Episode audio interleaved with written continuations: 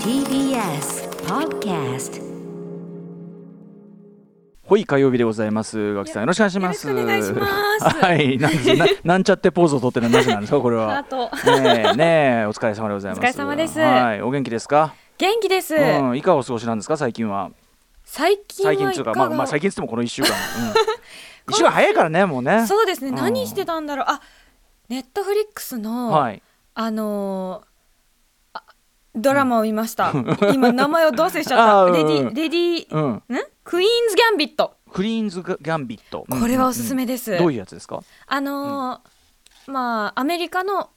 個人の女の子が、うんあのチェスがうまいあーどうやらチェスが強いってことに気づいてこうどんどうんうんうんん勝ち進んでいく話なんですけど、あはいはいはいもう少年ジャンプのようにこうどんどんうんうん戦っていく姿がかっこいいし、うかつ負けた男の子たちが、まあ、ほとんど敵は男の子なんですけども、うんうんうん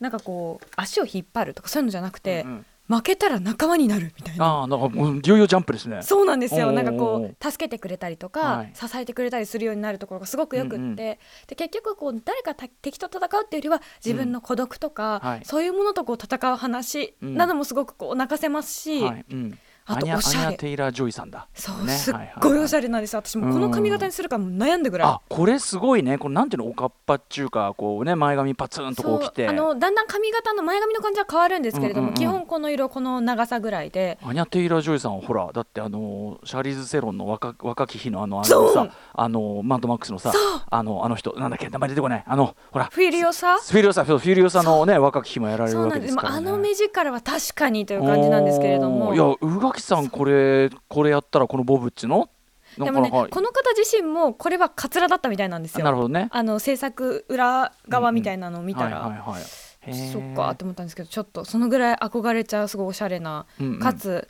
あのもう一回チェスしようっていう気持ちになるあ宇垣さんドラ宇マでした垣さんチェスできるんですかそんなこれなんでかっていうと、んうんあの小さい頃うにん「ハリー・ポッター」を読みまして、はいはいはいロンがかっこよすぎて、うんうんあのチェスに目覚めるっていうへーだ大体私ぐらいのあ年そのう子はもしかしたら小学生の頃にその流れあんだ一番最初の「あのうん秘密の部屋」みたいなの読んで、はい、うわこんなところで戦ってるマクゴナガルの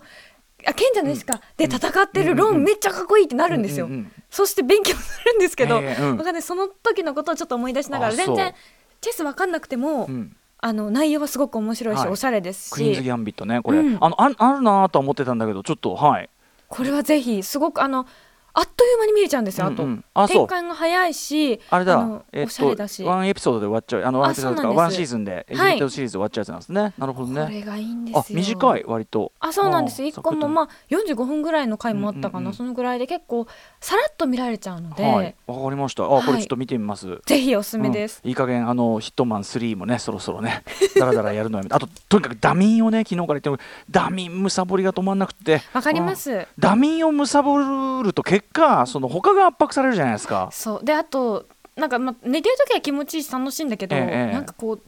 自分が許せな くなる、まあねそれだけでああこんな時間経っちゃったみたいになってねそれは困ったものでございますけどそういえば前髪といえばまた別の前髪の話もぜひ宇垣香さんから期待あたりでございます。アフターシックスジャンクション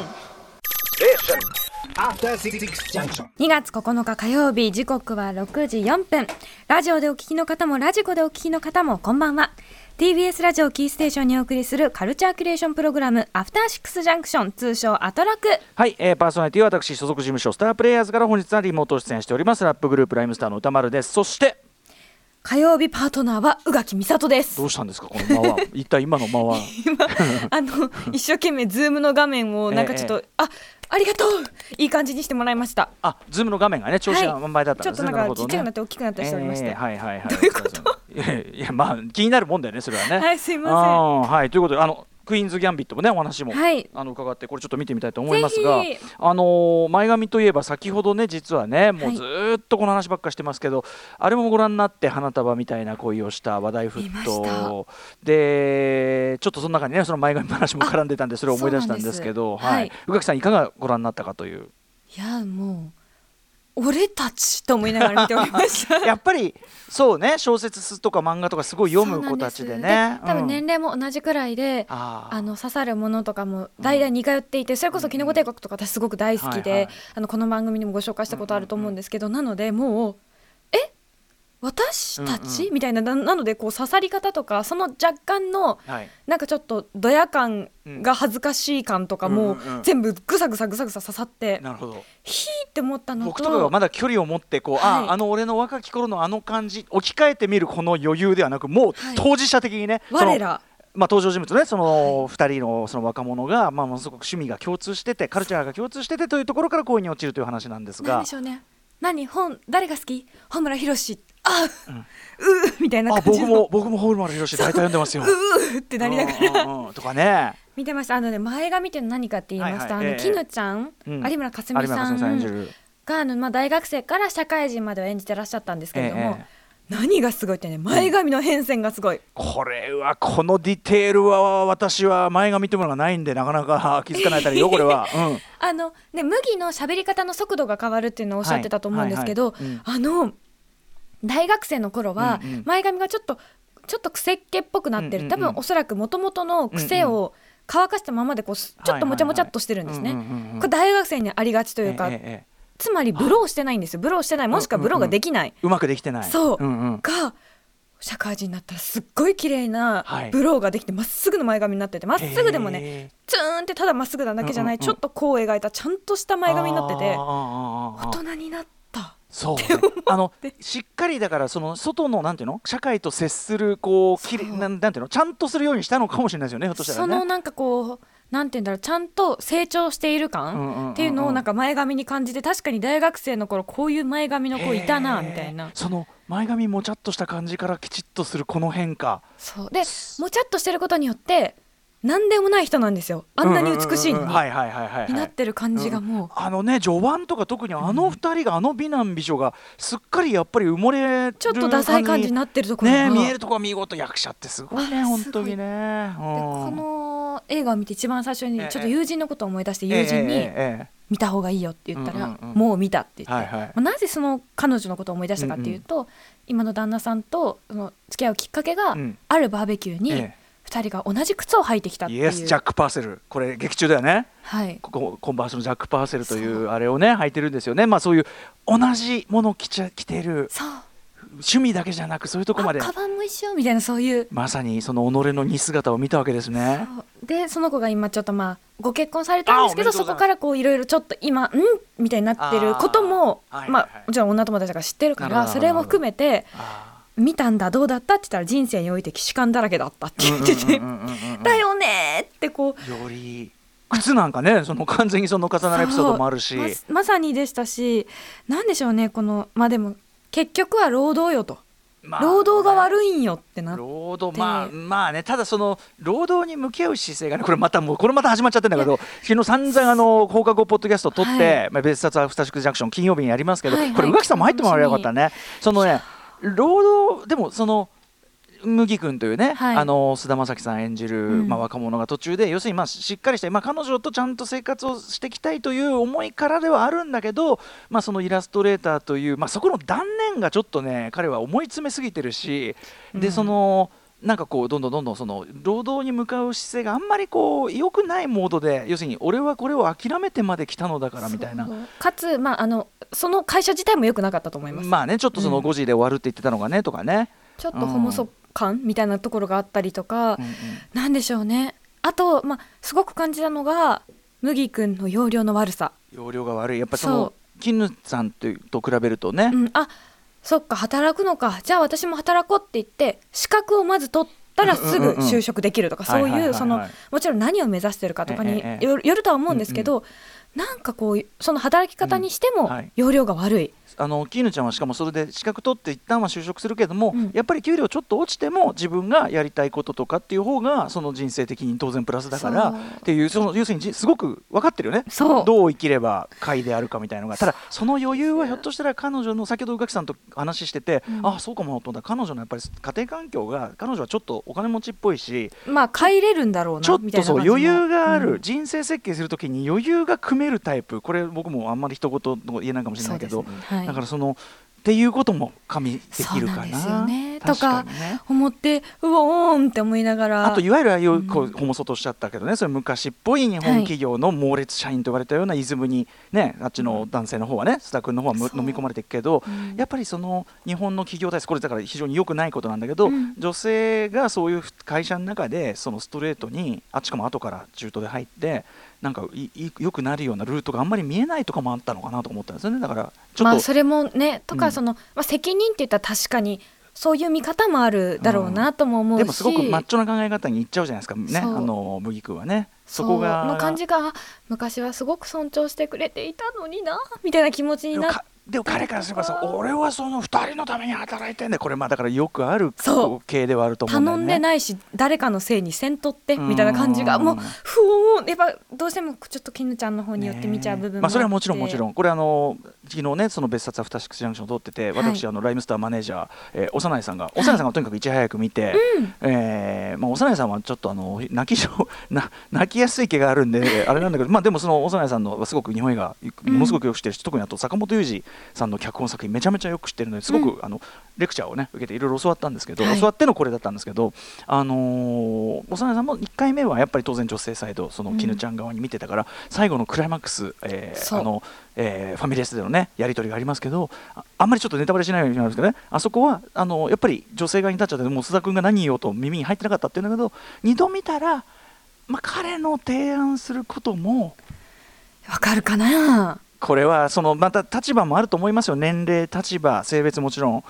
あのそうかいやそれがいいいや要はさどちらが正解ということではまあ、ない、確かにそうなんですよね何が正解どちらが正しい悪いということではないどちらもありえたかもしれないんだけども確かに、はい、選択ただの選択ですからねそれはそうそうそうそう正で解にしていくしかないですからそうですそうですそうですそうですで選択した結果それが正解になりうることもうんもちろん可能性とは否定しないけども、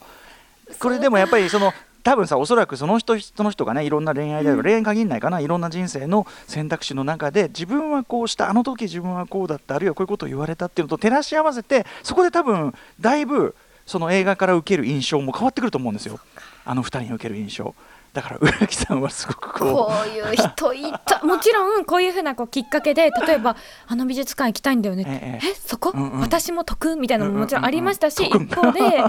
そのはいこのタイミングでその言葉責任感ないクソみたいな、うんうんうんうんその何を言ってるんでもこういう人いっぱい見たことあるみたいなうん麦みたいな人いっぱい見たことあるうんみたいなところもあって、はいなんて言うんでしょうねぐさぐさ刺さる作品でしたしさすがその坂本雄二さんねさすがもちろんね、ん名脚本家ですからそうちょっとした言葉のトゲが致命傷になりうるということを、だ言葉大事ね同じその例えばその言ってたんですよ例えばその同じこと言うのでもあのパン屋のおじいさんとおばあさんいたじゃんと、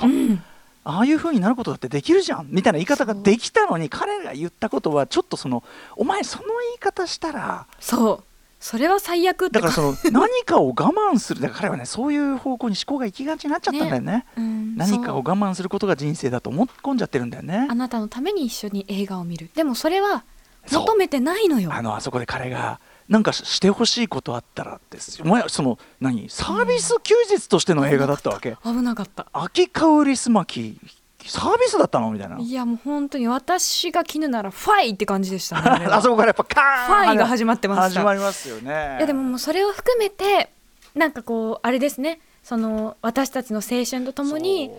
キノコ帝国もいなくなっちゃったし、うんうんホワイトアッシュもいなくなったしスええクードフードパニッシュメントもいなくなっただけど、そのそうね息吹がそこらここらにあって、そたうですねまに見つけて、うんあったかい気持ちにそうねなるうんよねっていうそのことだったのかなね、と、喧嘩したりとか気まずくなったけど、うんその全てももちろん当然彼らのその先の人生に無駄ではないわけで、そうそれはその我々全ての人生にやっぱりいろいろ紆余曲折あるけど、うん故にここにいるわけだけどっていうね故にここなのだからそれはねとファいうふうにも思いましファインの数々もさ た。そういやもちろんまだ思い出してクッてなることもありいやますもちけどろんもちろんだからこれは度合いいの問題,、問題よやっぱそれはね。うんでもなんかそれも含めあの刺さる人には刺さるなんかあサブカル大好きみたいな人には刺さるんじゃないかなってあ思いんなのました、だってさしょ序盤でですよ、はい要するに学学区内ではもう話が本当の意味で通じるやつは一人もいない、うん知り合いにもいないっていう感じでなんかどっか呼ばれても数合わせだしないがしろにされてっていう思いをした帰り道になんというまさに花束というか見つけそうた出えたでも花束なのよ根はないのそよこなんでしょうねやっぱり花束みたいなっていうのはそこなんでしょうって ね。いうここととをなんで感じましたね根をでも花束にしかない良さもあるからね根を張った花の良さもあるけども、その時代その時の輝きというのはまた別ですからと思いながら、ねえあの時の俺たち